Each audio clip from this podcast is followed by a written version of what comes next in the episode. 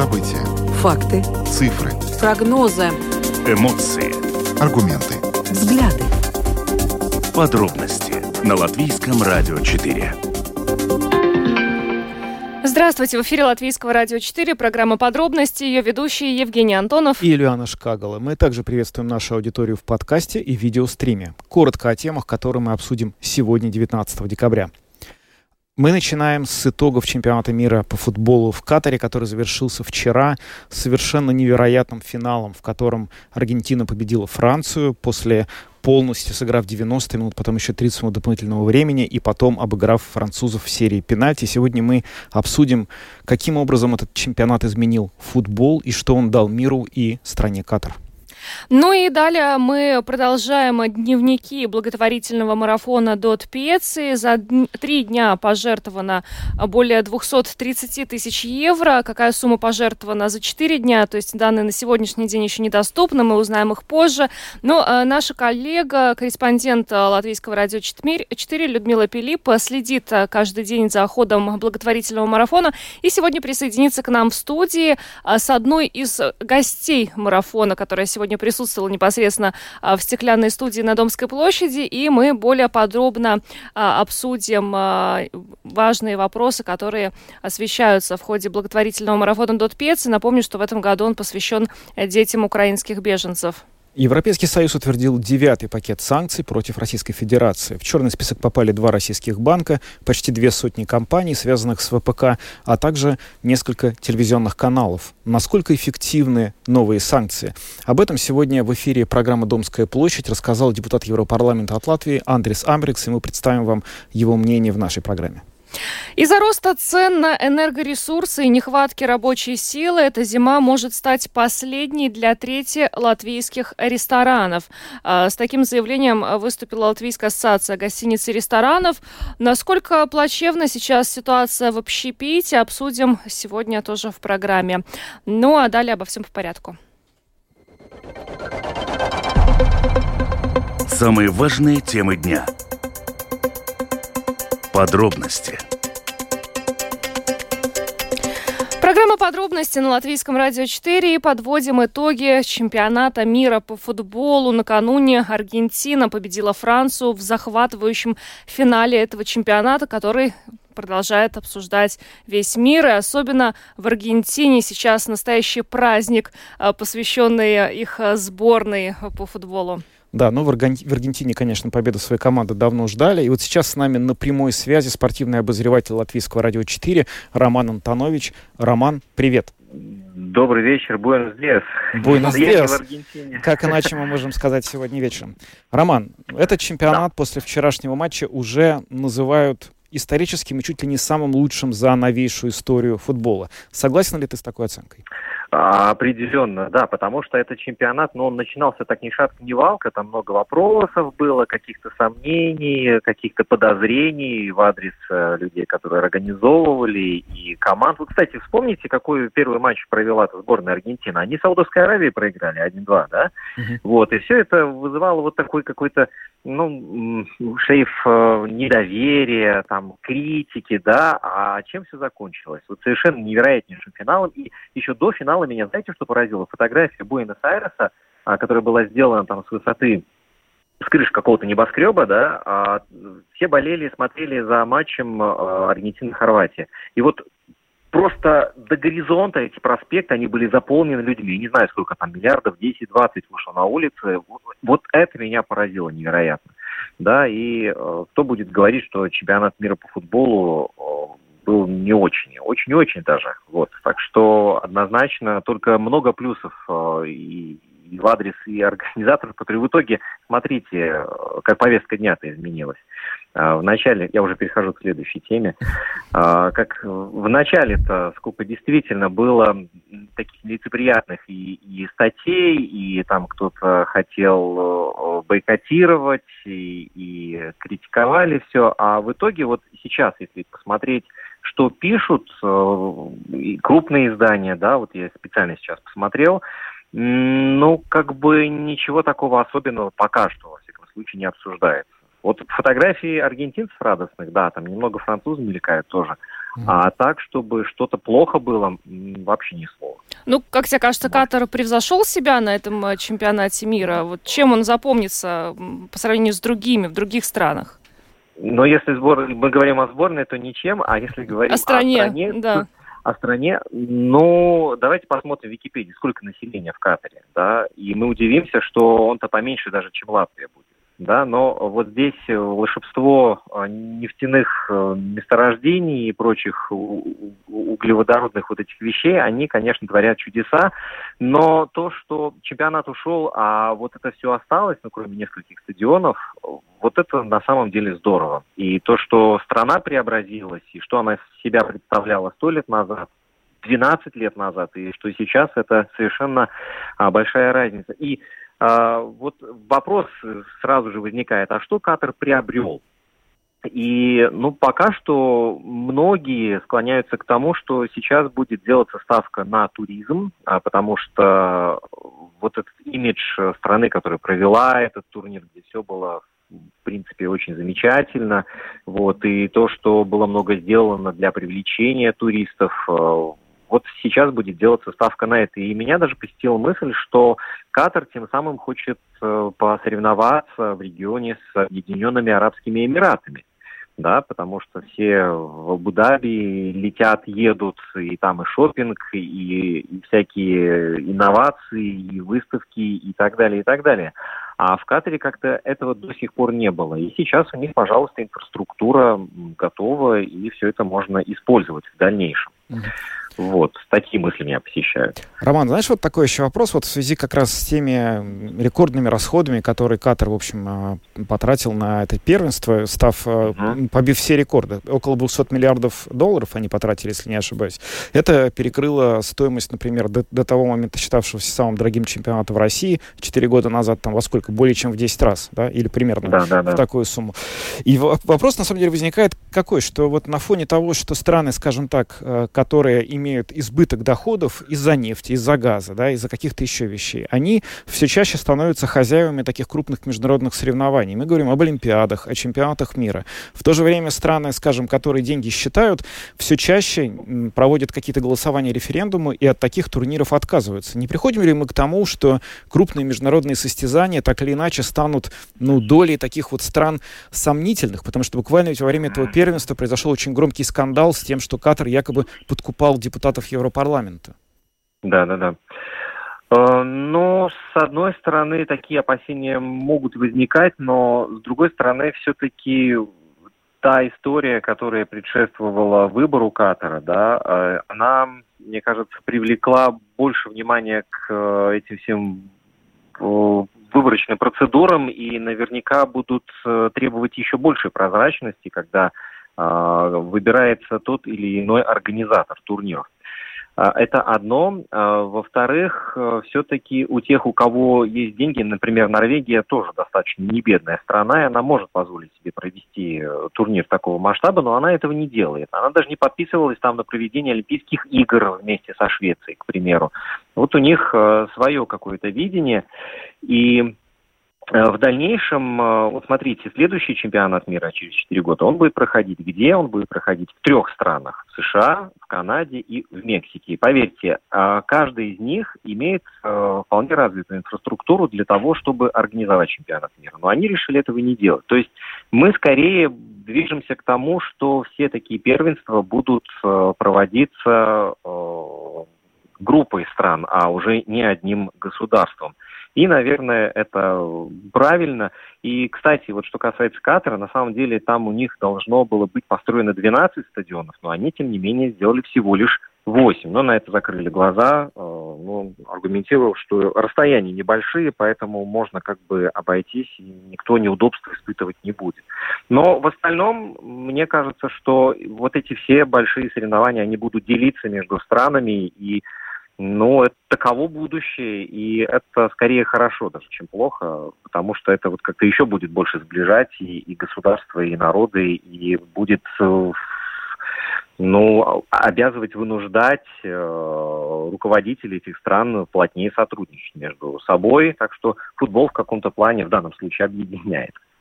Ром, давай еще немножко поговорим о героях этого чемпионата мира. Месси, а, для которого, возможно, а, да. он последний, да, этот чемпионат мира. Кроме него э, Роналдо и еще некоторые э, топовые футболисты, они, очевидно, не будут принимать участие уже, да, в следующих чемпионатах мира. Как это вообще повлияет на популярность Э, этих чемпионатов, учитывая, что многие смотрят на Месси как раз, на а, Роналду? Ну, ну, хорошо, они смотрят на него, но святое место пусто не бывает, это раз. Во-вторых, Марадона, когда ушел, э, зрелищность турниров ничуть не уменьшилась. И поверьте, что вот сейчас каждая сборная представляла самых лучших игроков своей страны, которые в честном э, бою выгрызали себе право на участие в этом турнире. Так что э, через четыре года будут другие звезды, и наверняка будет э, не, не менее зрелищный турнир. Вот, и зацикливаться как бы вот на одних таких фамилиях, которые ну, они заслуженно раскручены, но тем не менее, не только Месси делал игру-то у сборной Аргентины. Тот же самый Ансель Ди Мария а, тоже завершает карьеру, но при этом он был таким невидимым, невидимым гением, который очень-очень много, особенно в финале, сделал, да. И э, вот эта ротация футболистов, она будет происходить, и никуда от этого не деться. Поэтому, наверное, Криштиану Роналду очень горько плакал, прекрасно осозна... осознавая, что очень короток век профессионального футболиста, и вот за эти сколько 20 лет у него не получилось э, сделать то, что получилось э, Лионелю Месси. Ну, спорт жесток в каком-то плане, потому что победитель может быть э, только один, но с другой стороны все то, что было сделано тем же самым Криштиану Роналду, это ничуть не умаляет его ни достижений, ни заслуг. И у него, кстати, все-таки, мне кажется, будет еще такая небольшая возможность на чемпионате Европы сверкнуть, хотя ну, согласится он или нет, уж такой больно импульсивный молодой человек.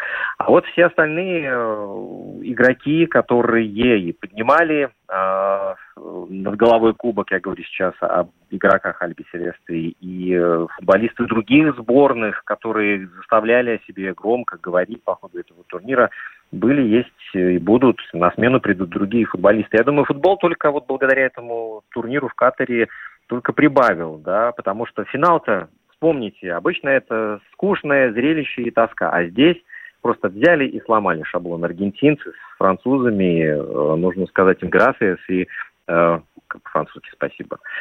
Мерси боку вот, за, э, за, за этот э, шикарнейший финал и за все, что сопровождалось. Ну вот, кстати, довольно много же говорили перед началом этого первенства, что в нынешнем виде футбол уже как, э, собственно, развлекающая людей дисциплина устарел, что люди не выдерживают 90 минут, что молодое поколение сейчас гораздо больше времени проводит за смартфонами и приставками, и надо менять каким-то образом правила игры. Можно ли сказать, что сейчас мы придем к тому, что все-таки э, спорт, футбол как спорт, он доживает в том виде, в котором мы его знаем последние годы, и каким-то образом игра эта будет изменена? А, нет, футбол очень консервативен. Он противится всем новшествам изо всех сил. Смотрите, пожалуй, одним из последних э, ввел вот эту систему видеоповторов, э, систему видеосудей, так называемый ВАР, который там э, в определенных ситуациях имеет решающее слово. И, может быть, какие-то э, нюансы, какие-то мелочи в правилах будут меняться – но то, что, допустим, игровое время будет другим, я очень сильно сомневаюсь. Может быть, формат чемпионата мира поменяется, э, отбор поменяется, там какие-то другие вещи, но 90 минут чистого игрового времени они, пожалуй, останутся. И газон будет точно такой же зеленый, 90 э, метров плюс-минус в длину и там 45 в ширину и 11 игроков на поле, и тренер, который бегает и пытается выбежать, все это, пожалуй, останется, потому что в этом вся прелесть заключается. Ну, молодое поколение, оно со временем начинает ценить э, вещи, которые раньше казались, может быть, не совсем понимаемыми, неприемлемыми, да. А, папа смотрел футбол, ну что ж, теперь я посмотрю и вспомню, как это было в детстве здорово и как а, сейчас. Но посмотрите, с другой стороны, что а, делают в видеотрансляциях. Сейчас э, футбол показывает вот совершенно другая картинка. Там ищут новые ракурсы, новые какие-то углы и новые такие, не знаю, фишки, штучки, которые э, делают футбол зрелищным и зачастую даже гораздо интереснее, красочнее, динамичнее, чем э, фильмы, блокбастеры в кинотеатрах. Mm-hmm. Да, так что, мне кажется, вот здесь на это сейчас делается большой упор. Э, я думаю, что футбол только-только сейчас начинает, обретает там свое какое-то третье, четвертое дыхание, но вот сейчас будет действительно толчок для него. Спасибо. Спасибо Мы тебе. Говорим за... тебе асталависта. Спасибо, Адьос, спасибо тебе э, за то, что подключился к нашему эфиру. Как всегда, с тобой интересно, можно бесконечно разговаривать о спорте, но, к сожалению, нужно двигаться дальше. Роман Антонович, спортивный обозреватель Латвийского радио 4, был с нами. Рома, хорошего вечера тебе. Приятно вам тоже. Счастливо. Спасибо. Пока. Ну, стоит отметить, что этот чемпионат мира запомнится еще и тем, что он был самым результативным. А, Там был а, поставлен новый рекорд. На чемпионате мира было забито 172 гола. Предыдущий рекорд был 171 гол на чемпионате мира в 98 и в 2014 году. Ну и также он был третьим по посещаемости, почти 3,5 миллиона болельщиков всего его посетили. Ну и, конечно же, он запомнится... Что само по себе примечательно, с учетом того, как далеко он прошел от тех стран, которые считаются традиционно футбольными. Ну да, есть о чем поговорить и о чем подумать. Конечно, большое событие. Ну а далее в нашей программе дневники марафона до Пеци. Это школа. Школа. Растяжка. Растяжка. Дом. Дим. Одноклассница. Одноклассница. Играть. Грати. Латвии более 35 тысяч беженцев из Украины. Треть из них – дети. Поможем украинским детям, которые в результате российских военных действий были вынуждены бежать в Латвию. Участвуй в благотворительном марафоне общественных СМИ «Дай 5» и пожертвуй, заказав песню. Твои 5 евро помогут украинским детям прожить еще один день без сирены взрывов. Зайди на Дотпецы ЛВ. Дневники благотворительного марафона Дот Пьесы в программе «Подробности» на Латвийском радио 4 ежедневно. Сегодня четвертый день благотворительного марафона. А, Пока нам к этой минуте неизвестна сумма, которая пожертвована за 4 дня, но мы знаем сумму, которая пожертвована за 3 дня, и она внушительно, и я надеюсь, что мы пойдем в таком же, таким же темпом, и будет новый рекорд побит на этом благотворительном марафоне, потому что тема очень важная. Это помощь э, детям украинских беженцев, которые находятся здесь, в Латвии, и э, лозунг в этом году благотворительного марафона «День без взрывов». И каждый день в программе «Подробности» наша коллега, корреспондент Латвийского радио 4 Людмила Пилип рассказывает нам о том, как прошел очередной день в рамках этого марафона. И Людмила к нам сейчас присоединилась в студии. Здравствуйте. Здравствуйте. Ну, четвертый день, и цель марафона, конечно, собрать больше пожертвований для детей украинских беженцев. И только за три дня было собрано 230 тысяч 838 евро. Это большая сумма с учетом того, что в прошлом году полмиллиона было собрано за все дни марафона. И люди жертвуют – люди приходят. Я была и в субботу, и в воскресенье, и очередь даже возле, э, стояла возле касс. Было желание помочь. Это очень хорошо. Э, марафон вообще насыщен очень событиями.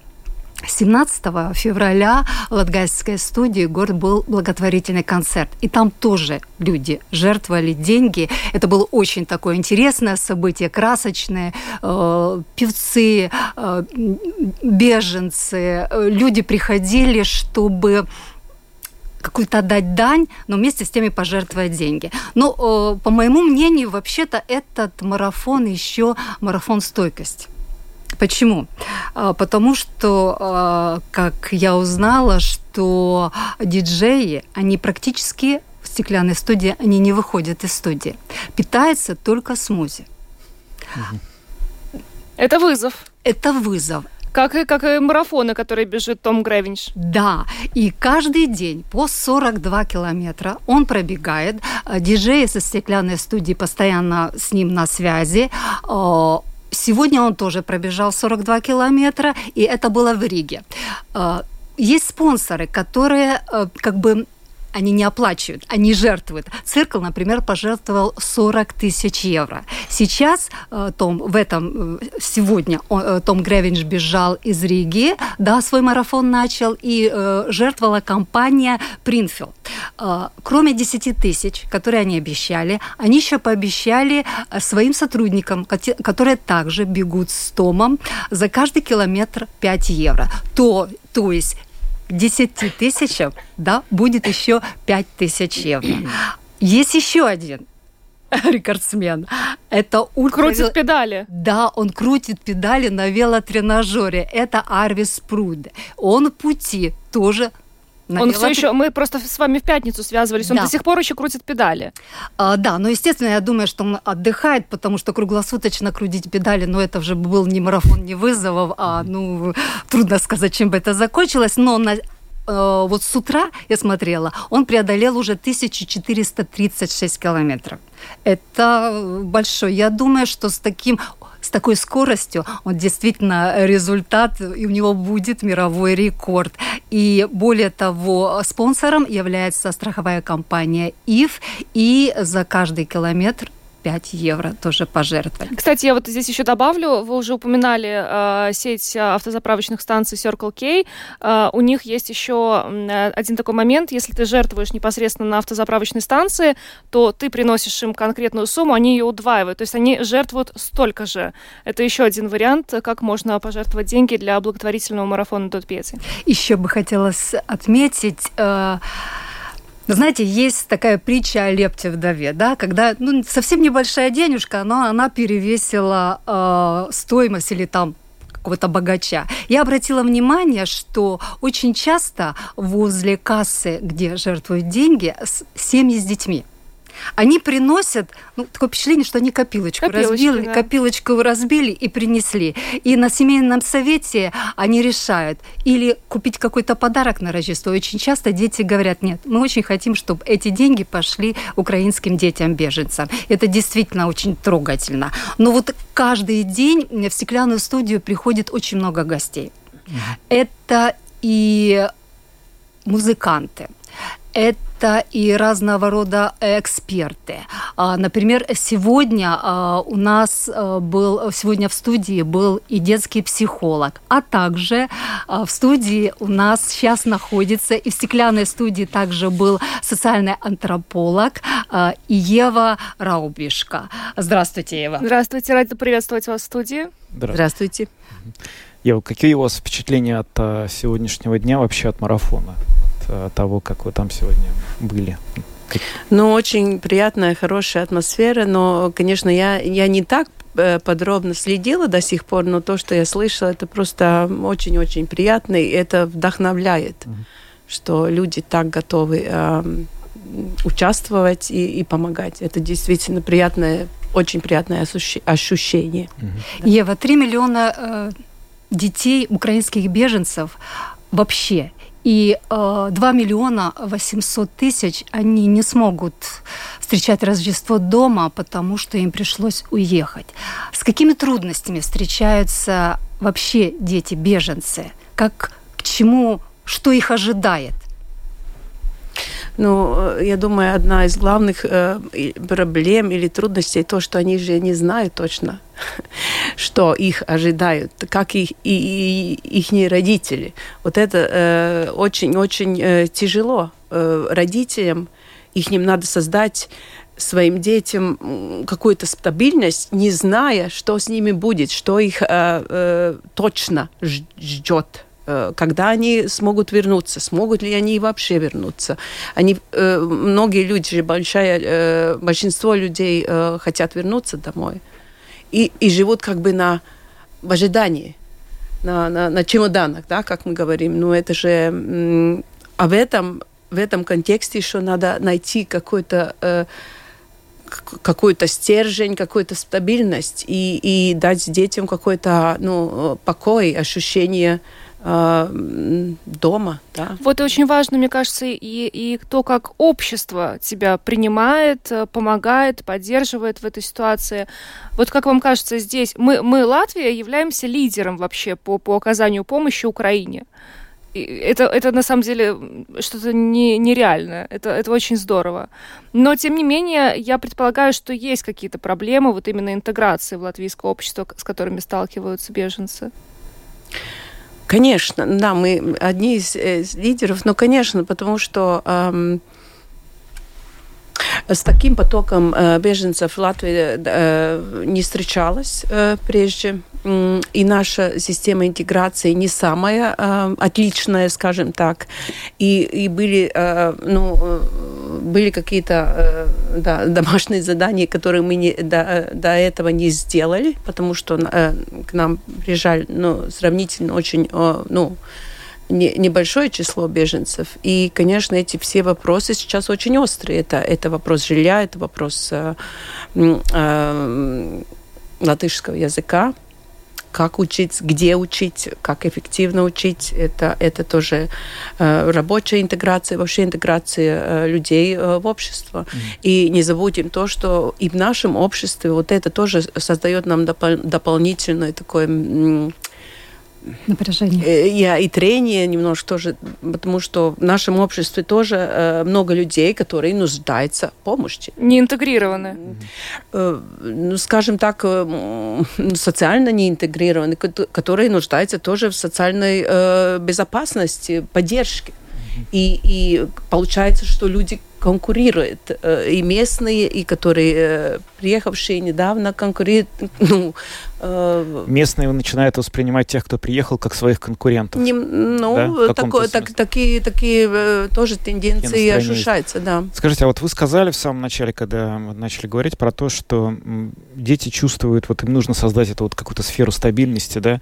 А насколько сложнее или, наоборот, может быть, проще детям адаптироваться к таким переменам, чем взрослым? Потому что мы знаем, что для взрослых, в принципе, ну, бегство из страны, где ты вынужден покинуть дом, это, ну, настоящая драма, трагедия, может быть, просто очень психологически сложно.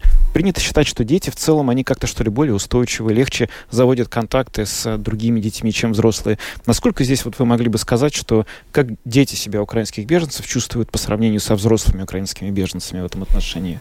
Ну, знаете, мне очень трудно ответить на такой обобщительно, не хочу отвечать на этот вопрос, но мне вспомнился фильм, сейчас не помню э, э, режиссера, но это был тоже получал награды, где, где отец э, который попал в концентрин, э, концент, э, концентрационный лагерь. Концентрационный лагерь, спасибо, э, со своим мальчиком, сделал это ему как, как бы как игру превратил это, эту реальность в другую реальность. И я думаю, что вот, вот это эм, как бы имеется надежда, что для детей мы через игру мы можем создать какую-то эм, какой-то, ну, не то, что совсем нереальный мир, но это при, сделать это легче им через, как, э, через игру, через что-то, э, какого-то нового опыта, но для этого надо на, э, нам, взрослыми, принимающие, э, принимающему обществу немножко потрудиться, создать эти, обстоятельства игры или, или нового опыта.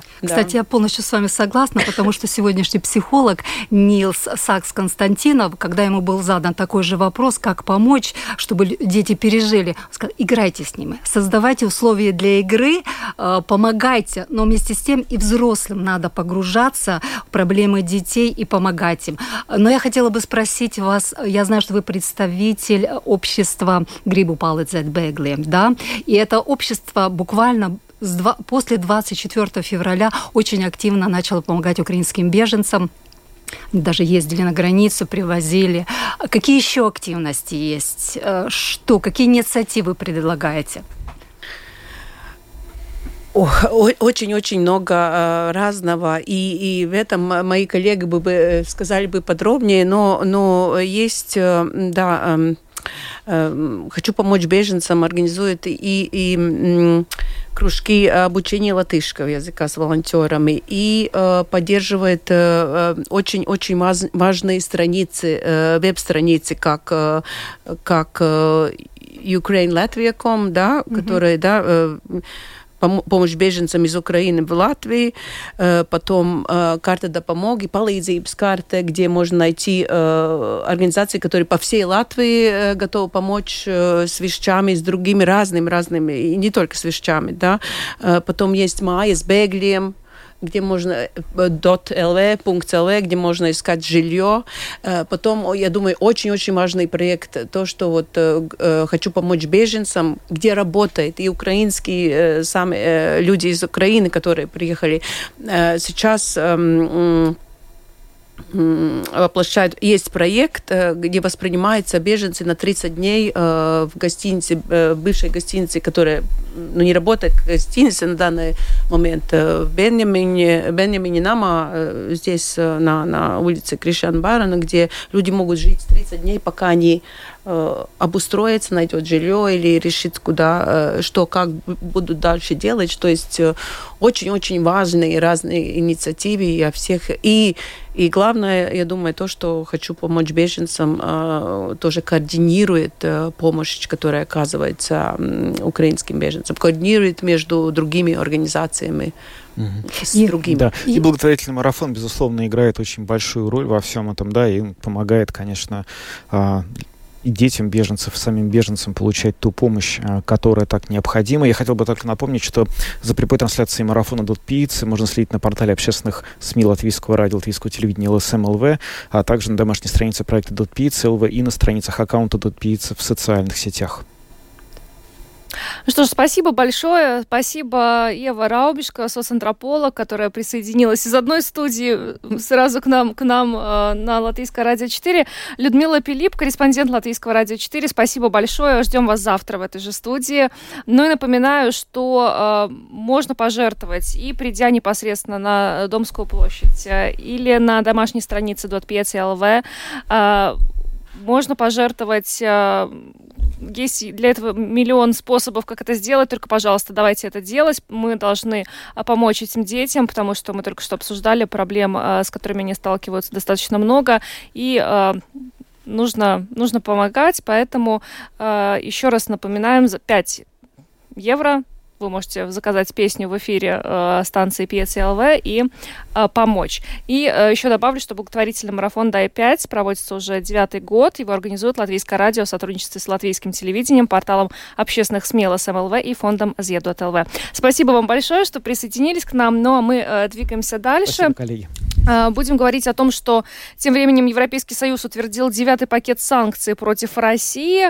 Э, в частности, там предусмотрено приостановление лицензии на вещание в Европе у российских каналов, таких как НТВ, НТВ Мир, Россия-1, РНТВ, Первого канала. Кроме того, под санкции Евросоюза попали все парламентские партии. Также введены индивидуальные санкции против членов Конституционного суда России, против представителей правительства и операции, запрет на операции с Всероссийским банком развития регионов и, и, и так далее. Да, это уже девятый по счету пакет санкций ЕС против России. И сегодня в гостях у программы «Домская площадь» с утра был Андрей Саммерс, депутат Европарламента, который рассказал о том, собственно говоря, как этот пакет санкций будет работать. На ваш взгляд, насколько весомым и существенным в Брюсселе считают содержание нового девятого по счету пакета, и как вы лично, как евродепутат от Латвии, его оцениваете сам? Ну, надо сказать так, что этот, эти пакеты принимают только тогда, когда есть общее единое согласие всех 27 э, стран Евросоюза. И э, в этом смысле, почему называется там первый, второй или девятый пакет, потому что когда достигается эта договоренность, когда все, начиная, скажем, от Франции, Германии, Латвии, Венгрии, всем остальным соглашаются. То есть мы сегодня однозначно понимаем, война, война продолжается. То есть нет никаких сдвигов на то, чтобы эту войну остановить в Украине. И когда э, видим, сколько людей погибают, насколько сегодня это ну, сложно как-то по-другому влиять. Конечно, эти пакеты сейчас вводятся. Я думаю, что после девятого может еще идти десятый. Тут э, вспоминаются слова нашего министра иностранных дел господина Ренкевича, который в одном из э, последних интервью, кстати, по поводу уже упомянутого девятого пакета экономических и политических санкций, сказал буквально следующее, что тут важен сам факт обсуждения санкций, как напоминание России, что э, в Европе не забыли и не устали, как говорят некоторые политологи. Ну, я могу сказать только одно, что на сегодня основная цель – это остановить войну. И, э, то есть, как это можно сделать? Ну, это можно сделать, э, то есть, только тогда, когда вот этот железный занавес, ну, по сути дела, мы возвращаемся обратно как двух, двухполюсному миру, да, то есть, и когда в 21 веке погибают люди, ну, ну нет другого выхода. То есть ищется все возможные э, варианты, как э, остановить это всю военную машину. И однозначно, ну как, какие есть сегодня ресурсы у Евросоюза, у всех 27 стран, то есть это договориться о том, э, кто принимает решение, э, какие финансы где находятся и так далее, ограничить любые взаимоотношения – пока мы э, не можем э, сказать о том, что, ну, скажем, возвращаются обратно те границы, которые были до этого. А, я позволю себе еще одну достаточно яркую цитату по итогам э, заседания глав э, правительства Европейского Союза. Она звучит так. Конечно, Россия шантажирует нас каждый день, но если мы сами начнем шантажировать друг друга, это будет очень хорошо, нехорошо для Евросоюза, заявил по итогам встречи лидеров ЕС президент Литвы Науседа. Э, тем не менее, в самом начале нашего вот этого короткого телефонного разговора вы сказали, что вы видите больше единства и среди стран Европейской Унии, и среди политиков.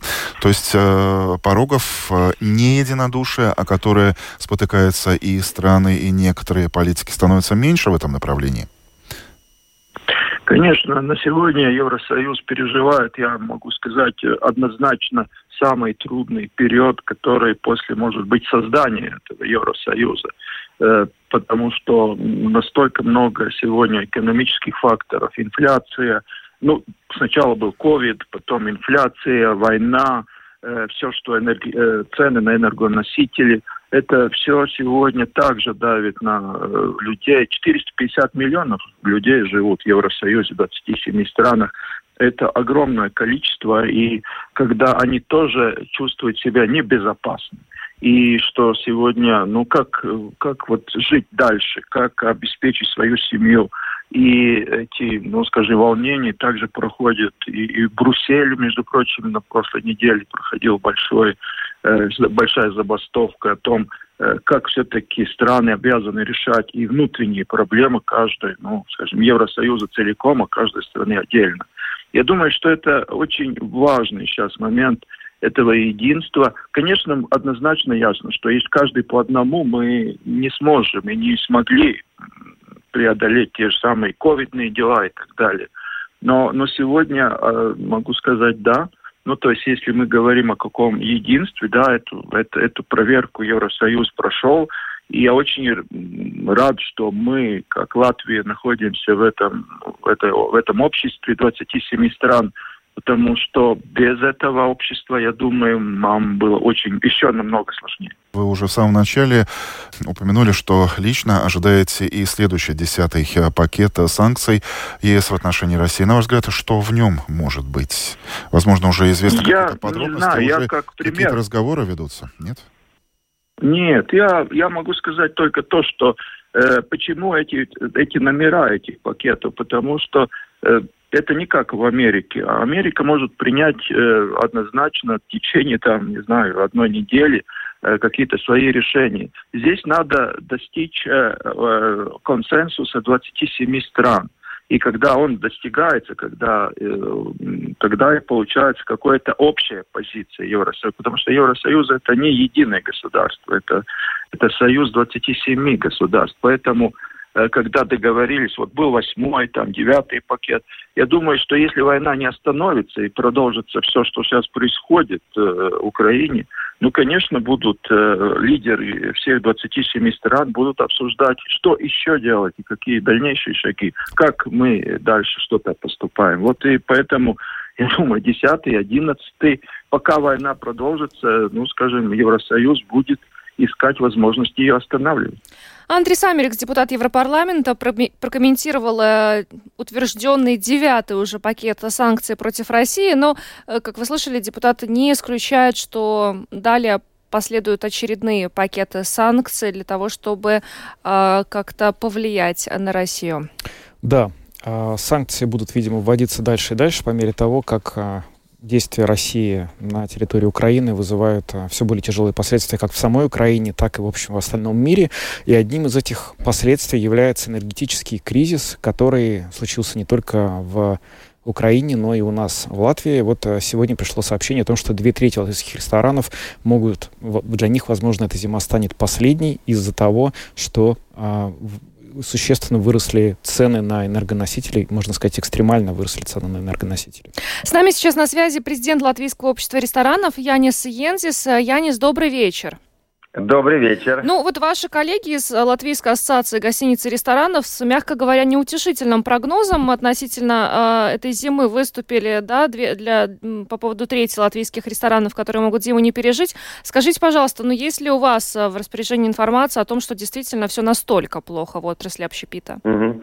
Ну, вы знаете, да, я думаю, я должен согласиться с коллегами, что ситуация довольно-таки сложная в нашей отрасли.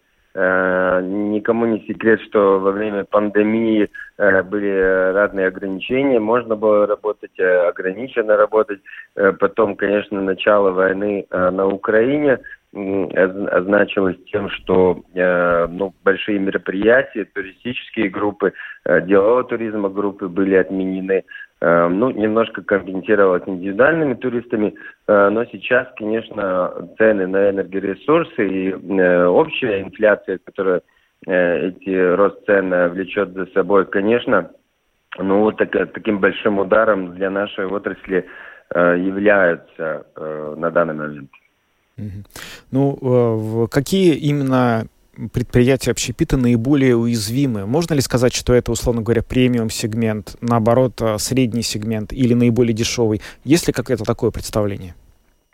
Вы знаете, ну, э, как бы, как бы, э, э, можно сказать, э, ну, э, в сравнении с тем, как э, пережили э, по сегментам, э, э, описанным вами э, сегментам общественного питания, э, то э, лучше всего, как бы, можно сказать, э, э, места быстрого питания пережили, потому что ну, их продукт как бы был более э, приемлем для выноса, для доставки.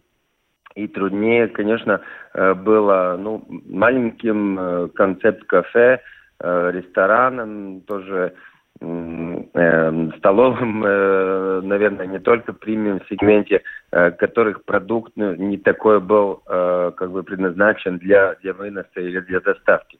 И ну, с этим связано то, что у, у этих предприятий меньше накоплений, как бы таких, которые они могут сейчас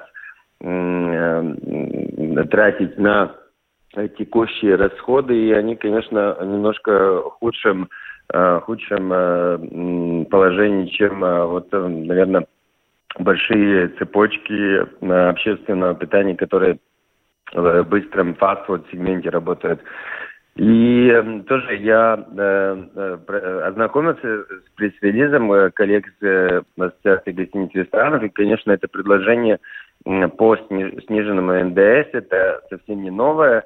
Европейская комиссия Э, своей директивы по НДС э, уже в 2009 году. Э, они внесли поправку, рекомендацию снизить НДС на услуги общественного питания, потому что даже перед, ну, перед как бы последним кризисом, потому что наша отрасль работоемкая, очень высокая дополнительная стоимость, и тоже этот инструмент снижения НДС является хорошим инструментом борьбе с теневой экономикой. и э, много э, стран Европейского Союза э, снизили до э, последнего кризиса НДС, но э, последняя тенденция то, что во время как раз пандемии, во время этих э, сейчас энергетического кризиса э, несколько стран Евросоюза, в том числе наши соседи литовцы, снизили НДС на, услуги общественного питания. Это является хорошим инструментом э, помощи э, отрасли, ну и, и дает возможность тем, которые работают, которые пытаются выжить, ну дает больше возможности э, выжить в это трудное время, когда получают ну э, завышенные счета за энергоресурсы, конечно, инфляция оставляет э, и на продукты, и, и на все, все, э, все, что рестораны закупают, конечно, э, прирост цен намного выше, чем возможность повысить цены, потому что, конечно, мы понимаем, что наши гости тоже получают дома счета, и мы не можем, ну, как бы пропорционально поднимать цены так, так быстро, как идет инфляция. И из-за этого, конечно, это я согласен с коллегами с гостиницы и ассоциации, что это хороший инструмент и ну, большая надежда на, на нового, нового министра финансов, на новое правительство, которое э, э, с нами э, как бы ну, будут диалоги, у нас будет возможность э, презентировать эту идею. Уйдут ли одна треть или 25 процентов или 20, ну, проценты э, не важны. Ну, самое печальное или жалко всего, что, конечно, уйдут с рынка первые э, те предприятия, которые маленькие, микропредприятия, семейные предприятия, которым, ну, как бы труд, труднее всего перебрать этот кризис. И, конечно, здесь э, ну, риски э, развития туризма в будущем, потому что общественное питание очень важная часть э, туризма. И тоже то, что, может быть, меньше говорится, риски привлечения инвестиций, потому что если мы хотим уверить какую-то международную компанию перенести свой офис, своих работников к нам в Латвию, ну, вряд ли кто-то захочет переносить своих работников там, где уровень жизни как бы э, ухудшается, где, где пустует э, э, помещение для мест общественного питания. Конечно, все хотят, э, чтобы, чтобы их работники ну, жили, э, хорошо работали, трудились, были продуктивны. Это очень связано с, э, с уровнем жизни, который вы можете себе позволить. Угу. Что ж, Янис, э, спасибо вам большое. Янис Янзис, э, президент Латвийского общества спасибо. ресторанов, был с нами. Хорошего вечера вам. Спасибо, до свидания. До свидания. Ну, будем надеяться, что все-таки эти пессимистичные прогнозы не сбудутся, потому что жаль общепита. Это действительно то, что привлекает туристов, и даже вот сейчас отрасль не, оправилась еще после пандемии. Э, и если еще и этот удар, то ну, даже трудно представить, что останется у нас от общества. Я думаю, те, которые останутся, станут совершенно непробиваемыми. Это будут компании, которым не страшен никакой кризис, которые могут просто пережить все. Ну, мы, конечно, выражаем надежду на то, что таких компаний останется довольно много. А, это действительно, как э, наш гость сказал, очень э, производство, которое дает очень много рабочих мест, создает много добавленной стоимости в экономике и, в общем, наших всех э, интересах, чтобы этот бизнес максимально остался на рынке. А, в завершении программы еще должны вас предупредить. Дело в том, что в ближайшие два дня из-за оттепели в Риге ожидается гололедица и ледяной дождь. В связи с этим синоптики даже распространили оранжевое предупреждение. И мэр Риги Мартин Штатис а, сегодня на пресс-конференции, буквально незадолго до нашего эфира, а, призвал людей в возрасте оставаться дома ближайшие несколько дней, пару дней, без необходимости не выходить на улицу, обеспечить себя едой на два дня, чтобы не было необходимости ходить в магазин. А, кроме того, мэр советует всем рижанам оставаться в эти дни дома и по возможности работать удаленно традиционно э, принято решение в Риге не закрывать школы, но руководителям учебных заведений поручено информировать учащихся о возможностях безопасного передвижения по городу. В общем, будет очень скользко ближайшие два дня, так что будьте максимально осторожны и э, берегите себя. Ну а мы на этом программу подробности завершаем. С вами были Евгений Антонов, Юлиана Шкагла, звукооператор Андрей Волков, видеооператор Даниэль Йоффе. Хорошего вечера и до завтра. До свидания.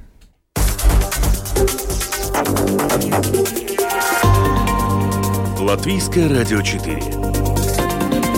Подробности по будням.